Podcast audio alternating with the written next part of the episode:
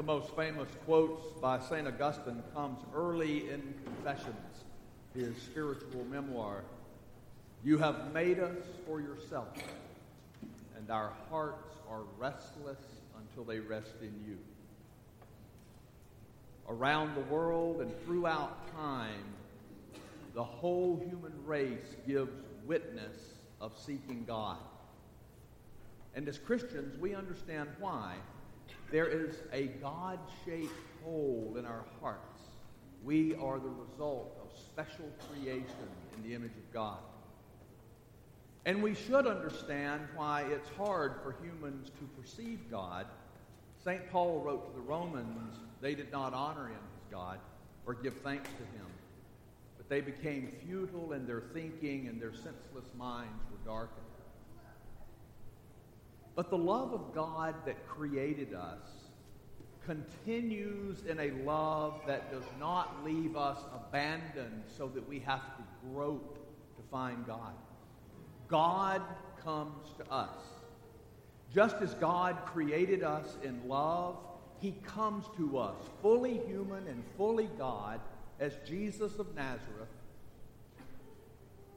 Jesus told Philip earlier in the chapter of today's gospel, Whoever has seen me has seen the Father. And yet, Jesus is no longer here literally in his body. We can't go over to Israel and see him. As he told the disciples, I am going to my Father. Having died for our sins and rising from the dead to secure our eternal life, he invites those who believe, follow me. And one way that we follow is a phrase from Jesus in the gospel today keep my word. And this invitation from Jesus is what takes mere history and doctrine to something that fills that empty space in our hearts. Jesus said, Whoever loves me will keep my word, and my Father will love him, and we will come to him and make our dwelling in him. God comes to us through Jesus and lives in our hearts. And this is the good news of Christian faith. And it would seem that with this, everything and everybody in the world should be fixed and life should be easy. Jesus even says, Peace I leave with you, my peace I give to you. But our world is not at peace, and even Christians do not live in peace. One problem is that we take this too personally. Personal too easily becomes self focused. And if we try to live the Christian life with a just me and Jesus formula, we get into trouble. By ourselves, we get things wrong. Because while Christian faith is indeed personal, it is not individualistic. When we come to Jesus, we come into his body. It's called the church. And collectively, we have a wisdom that goes beyond our individual selves. Just as Jesus is incarnate, fully human, and fully God, the church is also incarnate. The church is indeed the composite of people who belong to Jesus, but it is also a fusion with the Holy Spirit. Through the church, God has provided a spiritual wisdom that goes beyond our individual abilities, and this is one reason we need the church so badly. As individual people, we should not be surprised by questions and frustrations. From the beginning, those who follow Jesus have needed a common way through the church.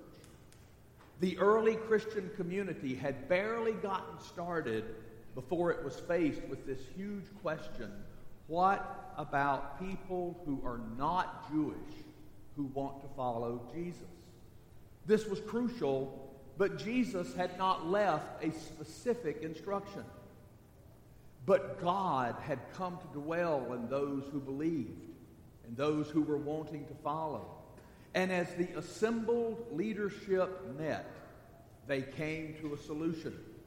And this was the beginning of what we call the apostolic rule of faith and the beginning of developing authority in the church. And through this, we can see God is at work to complete a circle that takes us back to that basic issue we each have how can I best fill this God shaped hole in my heart? I think I've talked more about my journey from being an evangelical to come into the Catholic Church than I have about my early commitment to Jesus. I grew up in a wonderful Christian home, but in my very early teens, I was in rebellion against God. I had bought into that hellish lie that's still around that the church was something created by old people to keep young people from having fun. And so, in reaction, I was profane, I was blasphemous, my focus was on the world's triad of idols. The big three things that the world thinks will make them happy money, sex, and power. Now, I was a young teenager and didn't know how to get any of them, but they were my goal. I was all about me. But deep down, I did not like myself. And decent kids who were my peers did not seem to like me very much either. One Sunday night in my 15th year, I was in church very much against my will, but my dad had a way of maintaining authority. And as usual, I was cuned out. But as the service ended that night, the Holy Spirit flooded me with a picture of myself before God. I was worse than the Laodiceans in the book of Revelation wretched, pitiable, poor, blind, and naked. And with that, I saw that the one alternative was what God had done through Jesus Christ. And my heart melted. I gave myself unconditionally to Jesus, and I was changed. I knew then, as I know now, that apart from Jesus, I am helpless and hopeless. Compared to having the life of Jesus, nothing else matters. And while my journey since then has had some ups and downs, I've never turned away from that orientation of my heart toward Jesus in what's now over 50 something years. And one thing that has kept me on course and brought me to today is the church. Because just as we are lost without Jesus, we need the church to help us find and follow Jesus faithfully.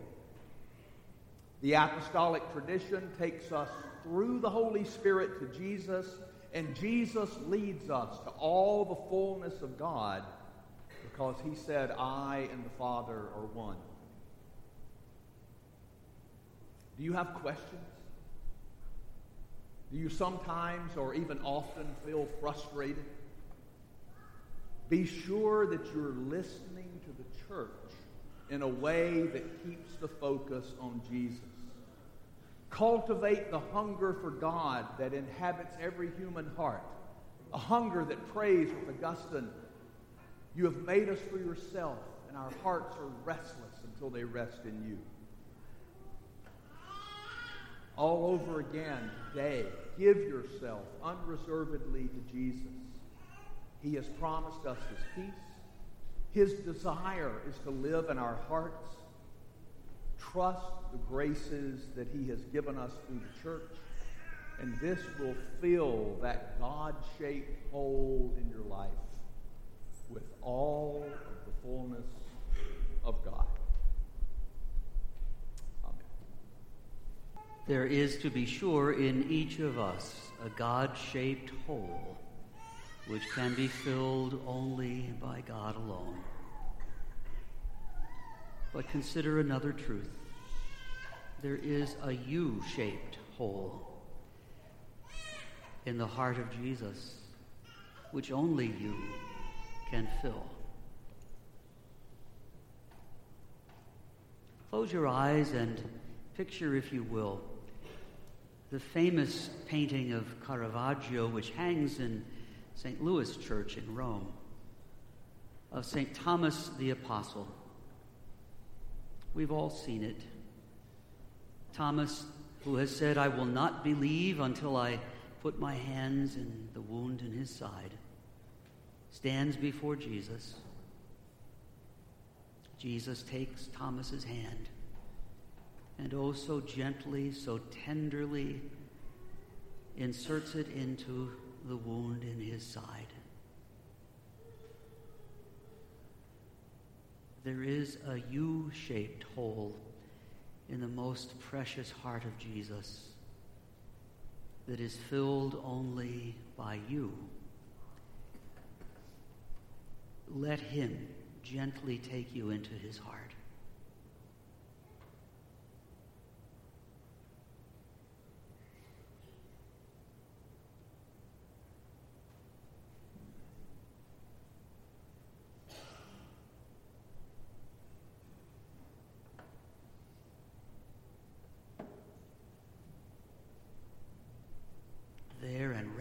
In the heart of Jesus, we can say together, I believe in one God, the Father Almighty, maker of heaven and earth, of all things visible and invisible. I believe in one Lord Jesus Christ, the only begotten Son of God, the Father before all ages, God from God, light from light, true God from true God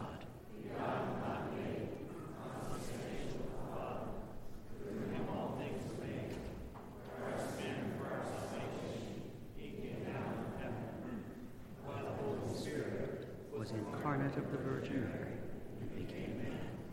For our sake he was crucified under Pontius Pilate. He suffered under and buried, and rose again on the third day in accordance with the Scriptures. He ascended into heaven and is seated at the right hand of the Father.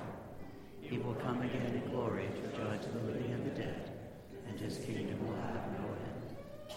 I believe in the Holy Spirit, the Lord, the giver of life who proceeds from the Father and the Son, who with the Father and the Son is adored and glorified, who has spoken through the prophets.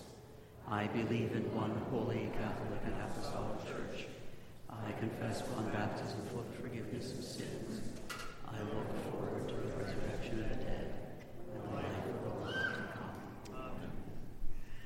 And wrapped in the heart of Jesus, we know the love and compassion of God we know that the grace of God touches our every need, and so we bring our needs and the needs of the church to the, to the Father as we pray. Risen Lord, hear us. That as we have been gifted with the faith that saves us, that we will live each day by the faith of our baptism, we pray to the Lord. Risen Lord, hear us. For all who have given their lives for the protection of others, and as a witness to Christian faith, and especially at this Memorial Day time for all who died in defense of our nation, we pray to the Lord. Risen Lord, hear us. That our life, which comes from Christ, will shine before the world and foreshadow a new heaven and a new earth. We pray to the Lord. Risen Lord, hear us. Now let's just stop right there. The words we pray during Mass are so common to us that they just come trippingly off the tongue. And sometimes we're not even aware of what we're saying, let alone making it a genuine, authentic, true, heartfelt prayer. When we pray this, called the universal prayer, we are joining together for the needs of all who are here, the needs of the world and the church. I just invite you to turn to someone near you maybe the one in front of you, behind you, not necessarily the one next to you.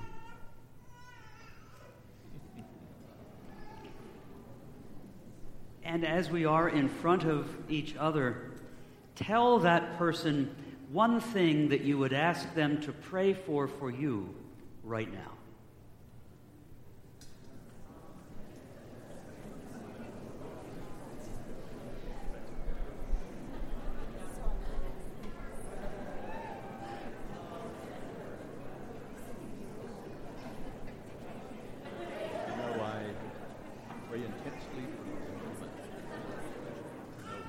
provide those resources for me to bring us